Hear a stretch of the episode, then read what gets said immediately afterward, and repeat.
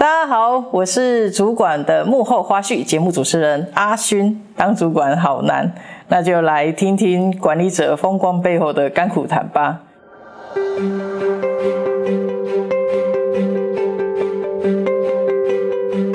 提醒一下大家哦，要订阅太毅的电子报。哇，很高兴哦，今天邀请到我们这个新创产业的 HR 主管。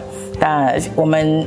等一下呢，要来请这个米基友来跟听众们分享，让大家先来认识他的两个标签跟一个不为人知的秘密。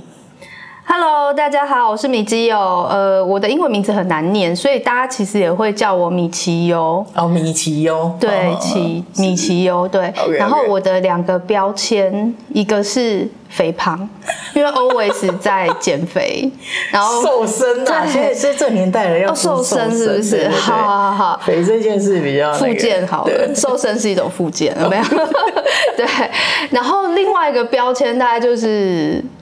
脾气差之类的，看不出来呢。就是你知道，在新创产业里面我要执行很多那个新的策略啊、新的政策的时候，就遇到不乖的，你真的会嗲起来那种，你知道吗？所以就是大家对脾气差是一个标签。你怎么样子做这个情绪管理。好，我们真的很多主管都会遇到这个问题。哦，真的吗？真的，真的，真的。等一下可以来聊聊。那你不为人知的秘密是什么？不为人知的秘密就是，其实我很喜欢烹饪，很喜欢做馒头，就是好像跟我的形象就是大相径庭，很难，就是大家应该很难想象，我其实是一个很喜欢进厨房的人。哎、欸，看不出来耶。对，就是那种时代新女性，然后又。就这么的，因为而且你是你看起来很年轻，感觉你是那种 outdoor 型的，呃，然后谢谢。你喜欢进厨房？对，我喜欢进厨房。不过我觉得做馒头这件事跟那个标签可能也有一定的关系，就是因为脾气差嘛，所以做馒头可以揉捏泄愤，然后就 是把气出在馒头上，所以也不算不为人知秘密的。对，所以情情绪情绪舒压啊，情绪管理，然后舒压这个。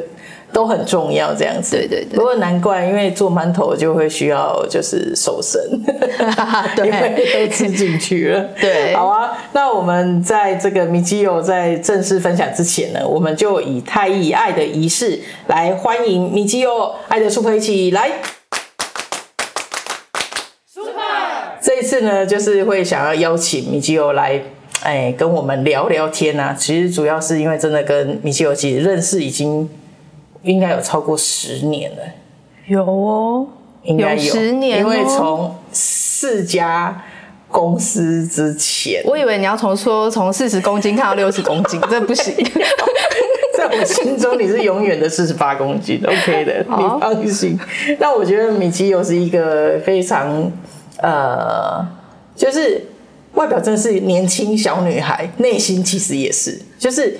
虽然她是年轻小女孩的这样子的一个样子，但是她在呃一些呃课程规划上，或者是 HR 的一些范畴的主持上面，好，其实是呃很有一些她自己的想法，然后又是一个有创意，然后有一些 idea，她就会去推动。那她也会去呃，就是你也会一直去说服你上面的呃。就是主管，然后就是让你真的尝试这一件事情，好，然后从你在上市柜公司，然后一路，然后再再到新创公司，就是整个 full function 掌握，我会觉得，就是我会很希望可以邀请米基友来分享，是因为哎，你在这中这中间的学习的历程，然后还有这些大大小小事，是是我很。佩服的，然后也是我很想要邀请你来分享的原因。没有没有没有没有，这样我太客气。就是阿勋过奖了，就是有一点不习惯这样。好，那那其实现在因为现在的世代，包含呃很多时候我们其实企业都会说啊，现在新兴人类啊，新新世代或者是说跨世代，现在更多是跨世代的 issue，就是不是只是说。呃新兴人类好不好相处的问题啦，或者是怎么相处的问题，而是哎，到底我们如果是跨世代，even 我们对 X 世代，或者是呃我们自己 Y 世代在带领 Z 世代的时候，应该要注意哪些事情？那我相信新创产业应该有很多甘苦谈吧？没错，非常的多，而且而且因为你之前的之前在的公司的那个范畴都是比较稍微再大一些的嘛，嗯、就是比较属于中大型。那到了新创产业，可不可以跟我们聊聊？你觉得从组织面的这样的概念，然后到新创，那你觉得有什么不一样的地方？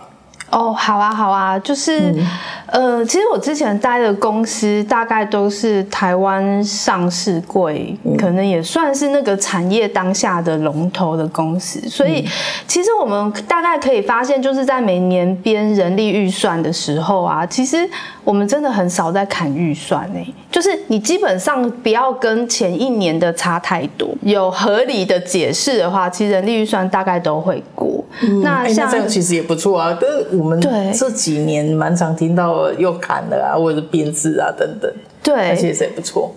对，所以其实以前的我大概从没想过认真要把人力预算控到很紧很紧的那种程度。嗯、对，buffer 一两百人对我来说是正常的。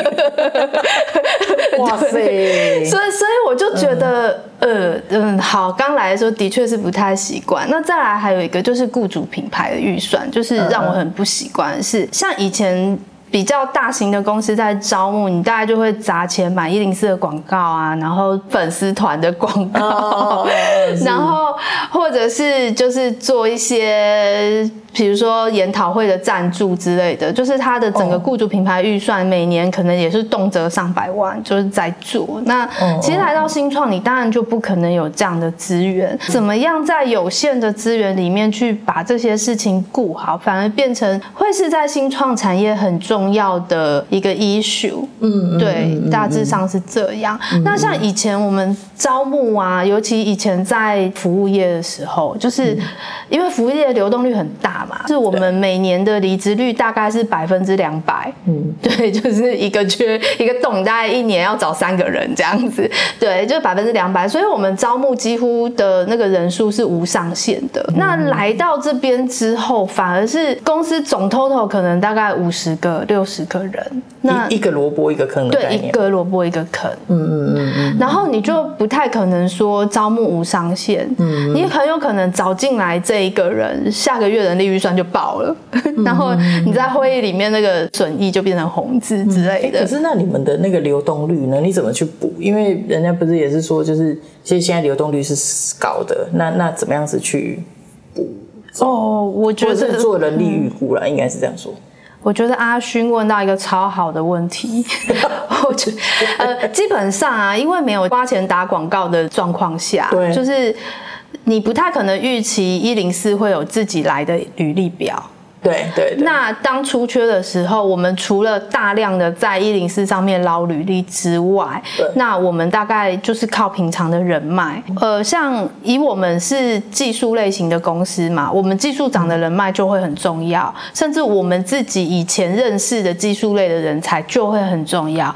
所以，我们其实在补缺的时候，还蛮大部分是靠就是互相介绍啊，然后就是互相推荐而来的。所以，其实我们。公司补缺应该还是算比较快的。OK OK，所以你们其实平常就在放线就对了。对，平常就在放线放饵。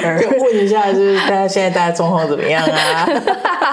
对对对，有没有什么那个消息啊？这样子。OK OK OK OK。嗯，那除了招募之外呢？因为你刚刚提到那个培训上面也是。哦，培训这件事情啊，在新创产业，我可以说预算接近是零。哦。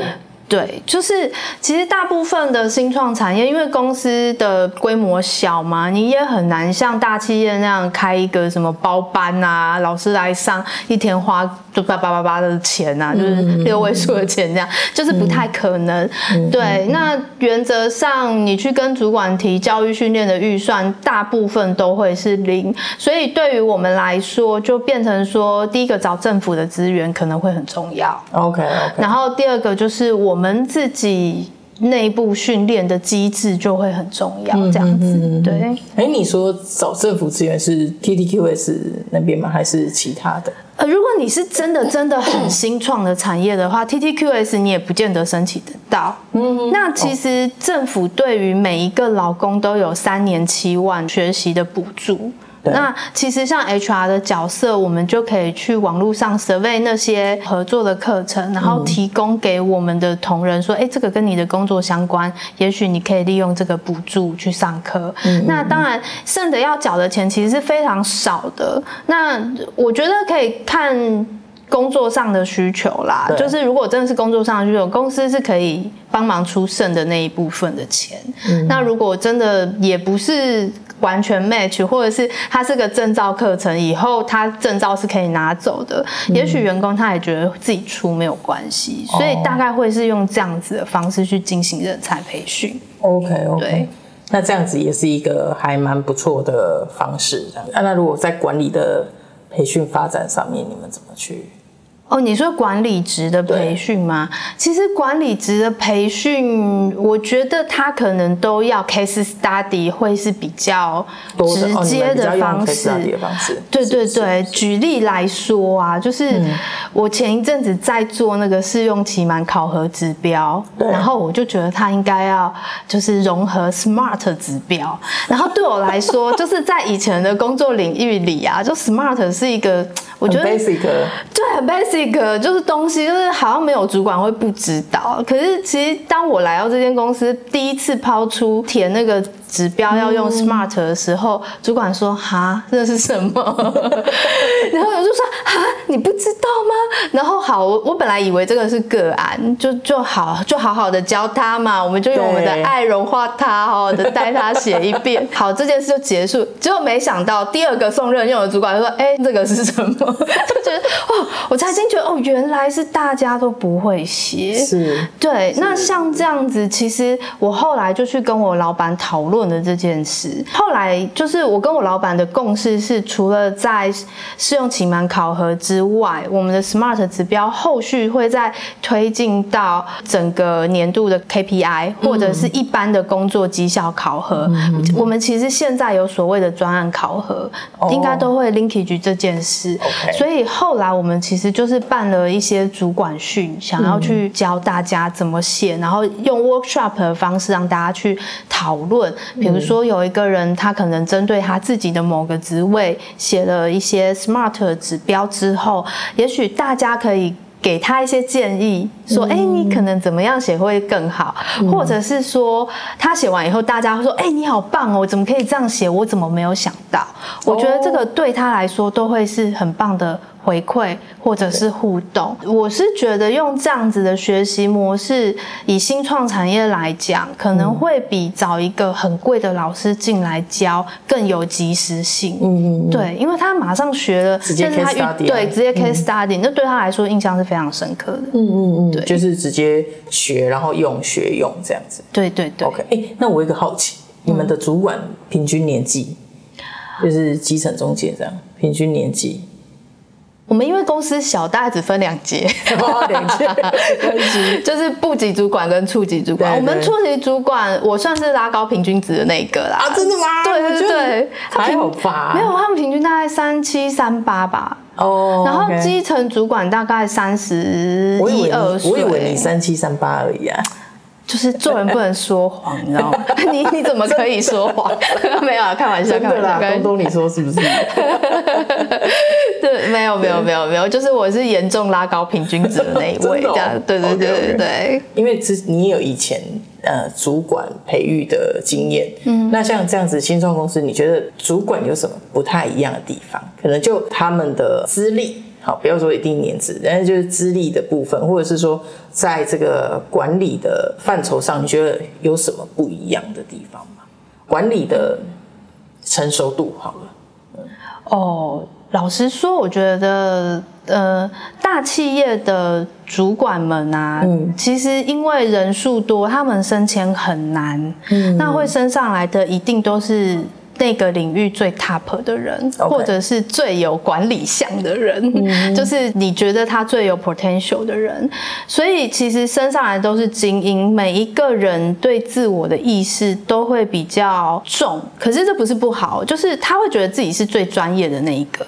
Mm-hmm. 所以其实，在沟通上，你必须姿态放得很软很低，mm-hmm. 然后用很多的方式或是案例，甚至找很多的文章去给他，就是说。哎，你看一下这个文章，给你参考一下哦。然后他可能隔两天就会开始转念，你可能要用这种比较 soft 的手法去跟他沟通。如果是新创产业的主管，坦白讲都年轻，然后再加上我在里面那个年纪又算有点大，然后有一种妈妈带小孩的感觉，有这么夸张吗？有有有。所以其实就像一个前辈跟你讲话的感觉，就是你大概会觉得哦，前辈讲的话可以参考一下，所以你。你相对跟他沟通的时候，我觉得没有这么累耶。哦，他会尊重你的专业。我觉得我最开心的事是，以前在大公司，他们遇到管理上的问题，会关起门来想办法自己解决。等到整个问题爆开之后，比如说已经要进劳动局了，或者已经要怎么，然后才来找 HR。可是新创产业不是，因为大家都年轻，大家也不知道怎么做才是对的，然后公司也很新，没有任何的 rule。所以他们就很习惯，一发生事情的时候，啊、先赶快去找小轩好了，赶快找员工协助中心，我要协助。对 对对，就是就会来找我讨论。Oh. 所以其实无形间，我觉得在管理面上面，我觉得相对是比较轻松的。我自己是这么觉得啊。嗯、那某种程度，大家也 open mind，因为可能相对也没有那么多的过去的一些的包袱，或者是说，哎。相对来讲，感觉好像比较敏捷的感觉。对对对，就是说，反正我就是要赶快把这件事情解决掉，然后还可以找什么其他的方式来去运作。但大公司也没有不好，只是说他就是因为他一直在这个专业里头，所以他会当然还是在彼此尊重的情况下，那怎么样子做跨部门沟通，就会需要一点。艺术跟技巧了，是没错。哦，这个这应该又是另外一堂 podcast，所以我们要预约下一次了吗？可 以可以。哎，我们不是说下一次要瘦身瘦身 part 吗？哦，真的吗？瘦身 part 啊，分享失败案例，好，没有没有。很好奇啊，那当然，因为我们互动的。蛮多都是可能已经在体制内的，那因为对新创产业，其实大家也都很好奇，到底怎么运作，然后主管他们在管理上面怎么样子去做管理，然后那因为不管是流动啦，或者是说公司本身内部的流程，可能都还不是那么的完备，就像你刚刚提到制度也不是那么完备。那我想问一个问题，就是说在呃，应该是说在。因为刚提到哈，就是新创公司基本上因为人人也相对比较年轻哈，或者是说呃流动力也比较大，刚公司刚初步呃这样子在做营运，那很多时候也很常听到现在大家对工时这件事情就是很 care 哈，到底是朝九晚六啦哈，然后一定要准时上下班呐，那但是因为新创产业有些东西。可能他必须要完成这个任务，他才有办法来做。那怎么样子去跟员工沟通这件事情？哦，老实说，就是我觉得这件事要切开两个层面去讲啦。一个层面是法令面、适法性；一个层面是大家比较想听的实物面。怎么？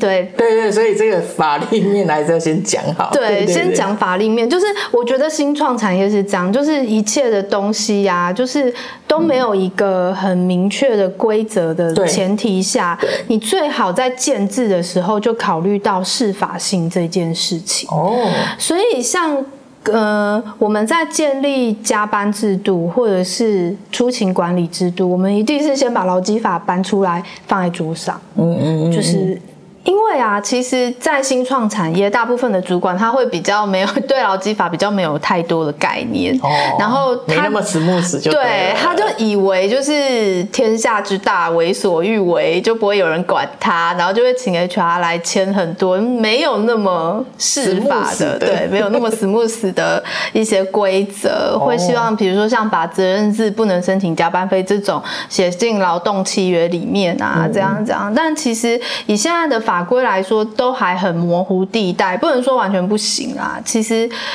对某些职位的确是可以，但是我还是觉得站在 HR 这一块，我觉得这块要踩比较紧。嗯、所以，像以这一块来讲，我就觉得好像基本上劳动法令的课程，其实反而对一般新进呃。的主管，或者是对新创产业的主管，我觉得是非常重要的。哦，对啊，其实我们也都会讲嘛，就是用人主管才是真正的人力资源主管。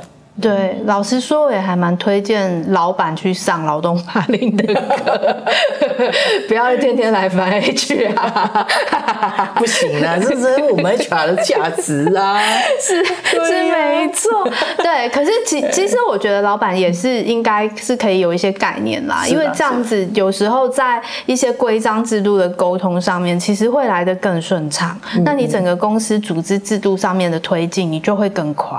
嗯嗯，对对对。同意，这也是确实没错。对，可以啊，你可以介绍一下你老板去上一下。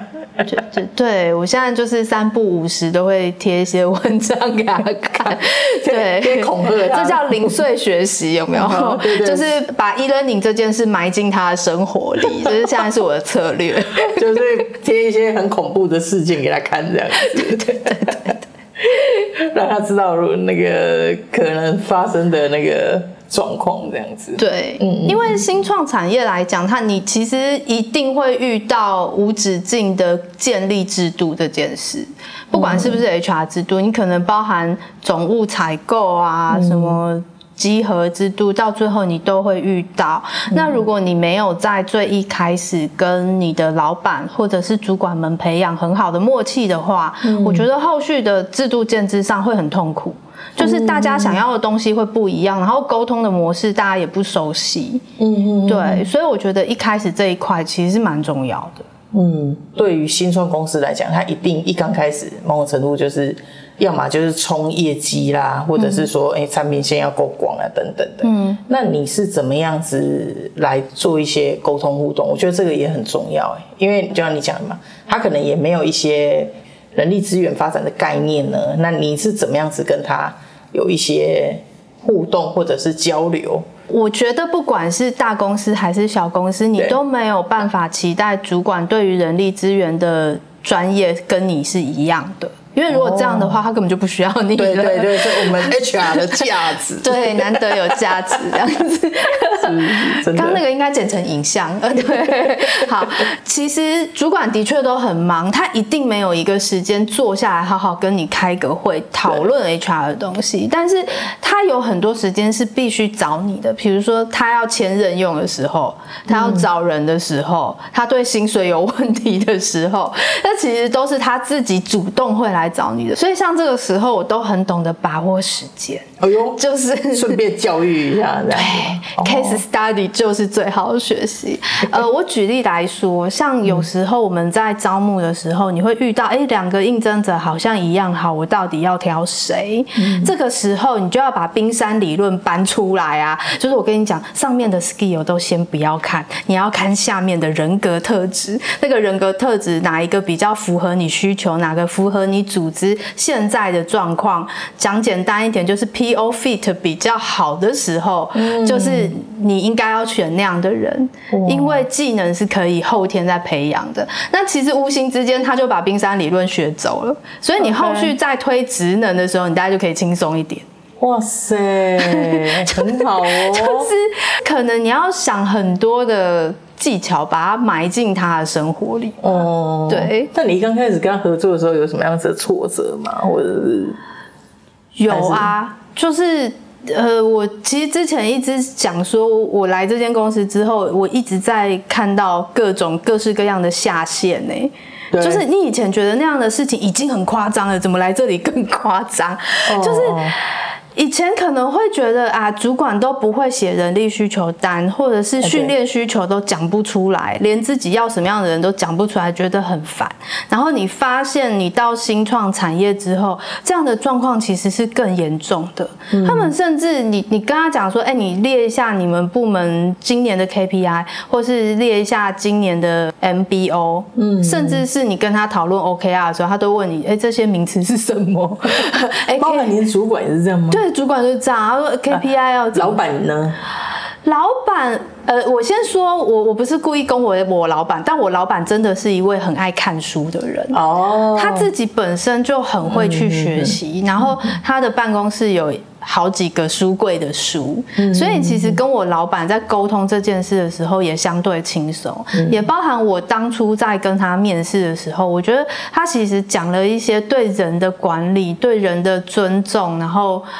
培育这些事情其实是我认同的，所以我才会加入这些公司。嗯、所以其实跟老板的沟通，以我来说，我是没有遇到太多的困难的。哦对，OK OK。然后反倒是面对一些主管，你要必须要重新，甚至是从 minus 开始这样子，不是从零而已，是从负的，从地下几楼这样开始。哦，你讲到这个，我想到一个故事，就是有一天，就是我去跟我老板抱怨，我就说，我觉得我们家的主管真的都很不行哎，怎么连那个任用申请单都不会写？结果老板就很认真跟我说，米奇优，任用申请单不会写是你的责任，不是主管们的责任。如果主管们都会写的话，我不会需要你进来，我需要的是你好好的去教他们。哦，哎其实我觉得这一段对话有让我茅塞顿开。哎，我们很常在工作中，HR 都会抱怨哦，这个主管怎样，那个主管怎样，然后我们都会昵称他们是巨婴，有没有？这个主管真是巨婴，什么都要照顾他。对，可是我怎么感觉你有一点在反思你以前的作为？对，对，就是都会抱怨这些事情啊。然后，可是其实想一想。就是因为这样才有你存在的意义啊.不然就是你在这里要干嘛？对啊，对，他们会写，他们就直接下载档案就写出去了，这样。对啊，嗯，所以你也帮他们有一点上了一些认知相关的必须要具备的。对，因为你刚刚提到说修，就是不断的看到下线，我就很好奇还有什么案例。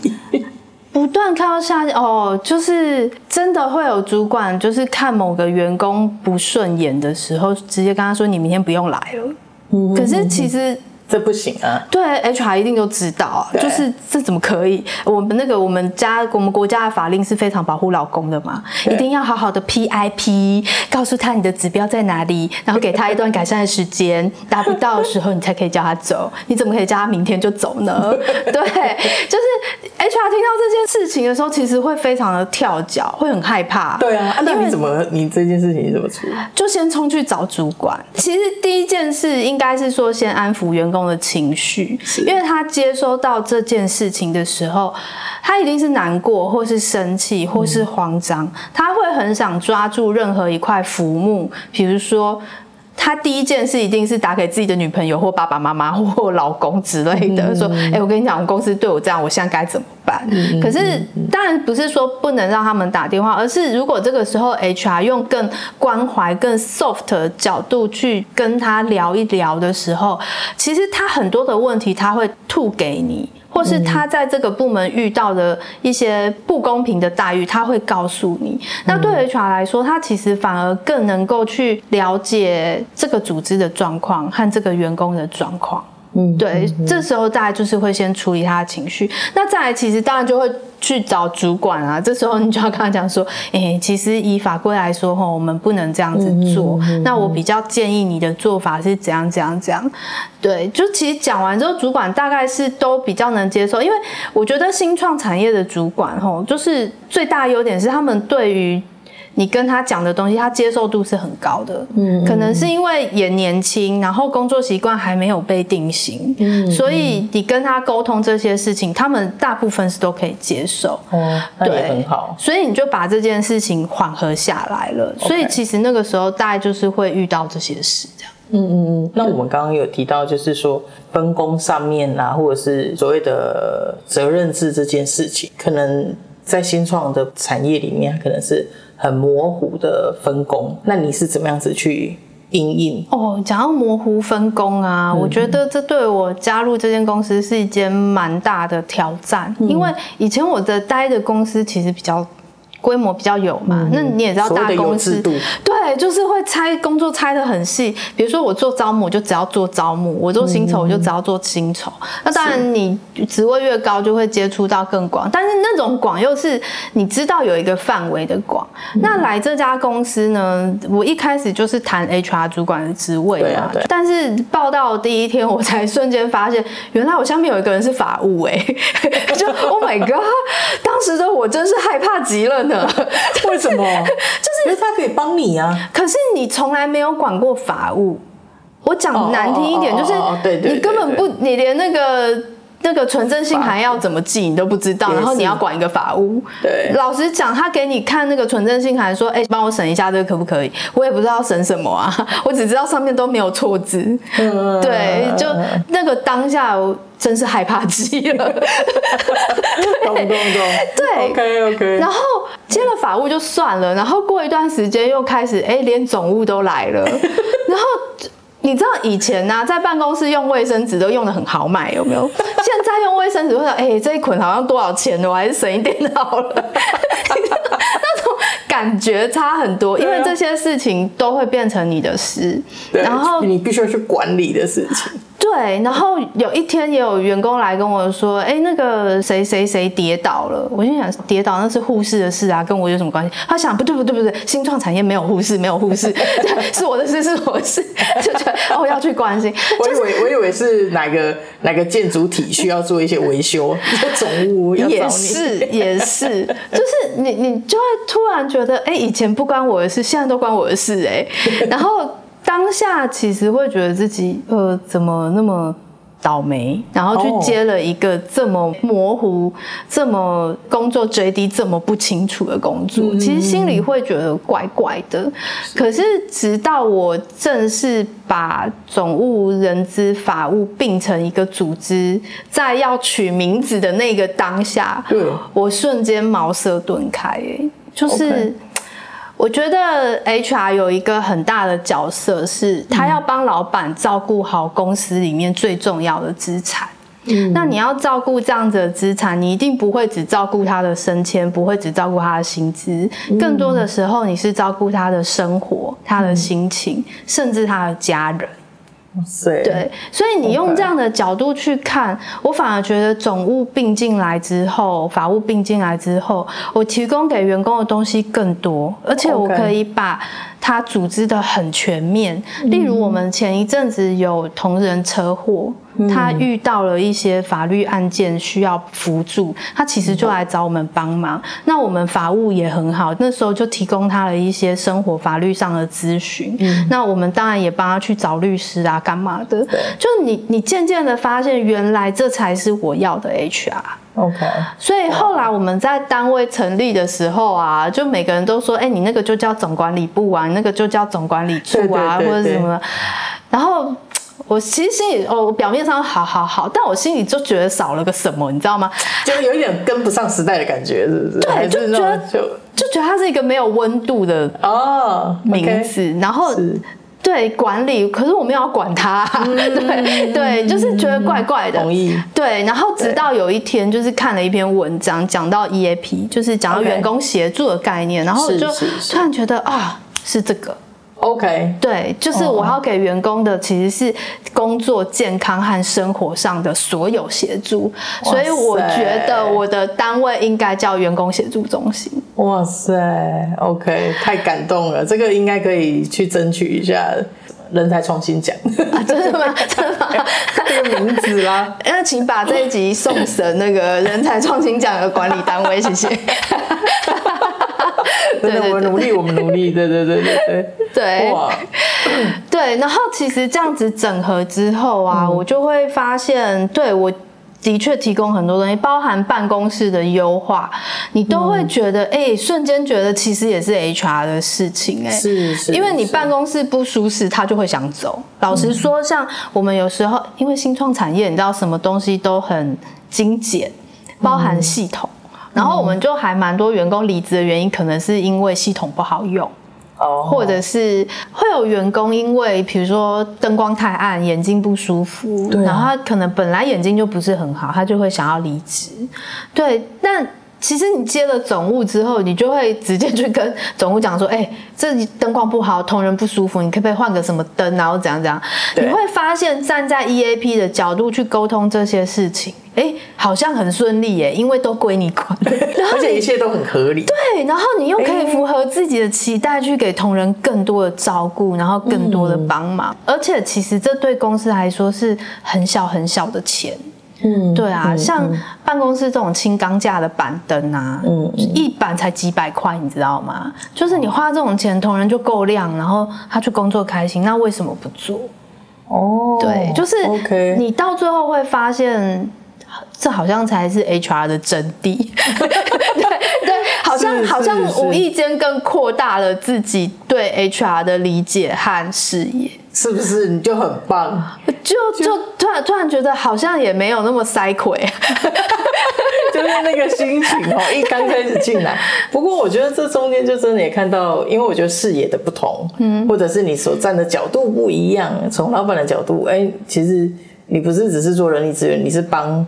这一家公司或这个老板去 take care 他的员工，对对对，对，有一种站在真的是很公司策略、策略人资的这样的角色去看待这件事情。对，我觉得也真的是太厉害了。其实我当初那时候有几个 offer 在挑嘛，我加入这间公司的时候，嗯、那会挑这间公司，只因为我老板在面试的时候跟我讲了一句话，他就说他希望他的 HR 的主管就是这间公司的妈妈。你要用妈妈的角度去照顾所有的员工，去关心他们，嗯、去爱他们。那剩的赚钱的事是爸爸的事，是是单位主管和他，就是我老板本人的事情。他他觉得 HR 应该就是扮演好妈妈，照顾家里的角色。我觉得哎、欸，这个想法很吸引人哎、欸。嗯，对，我觉得，所以那个时候就决定加入这家公司。哇塞，这样这这个 package 出去会不会大家抢着来这来应征吗？呃，请联络一下电话吧。连结人，哎、欸，真的很棒。而且这样子听员工们在这里工作也是非常高度幸福感，然后又呃，反正就我我只要认真工作，那其实其他的我的 HR 伙伴或者是我的 EAP 的伙伴，其实是会协助我。哇塞，今天真的是 学习到很多，我自己都学习到很多。其实真的觉得你的成长，真的从第一间公司到现在，真的差很多。对，而且又可以更。从主管的角度，然后又是有温度的去 take care 员工，这个真的很棒。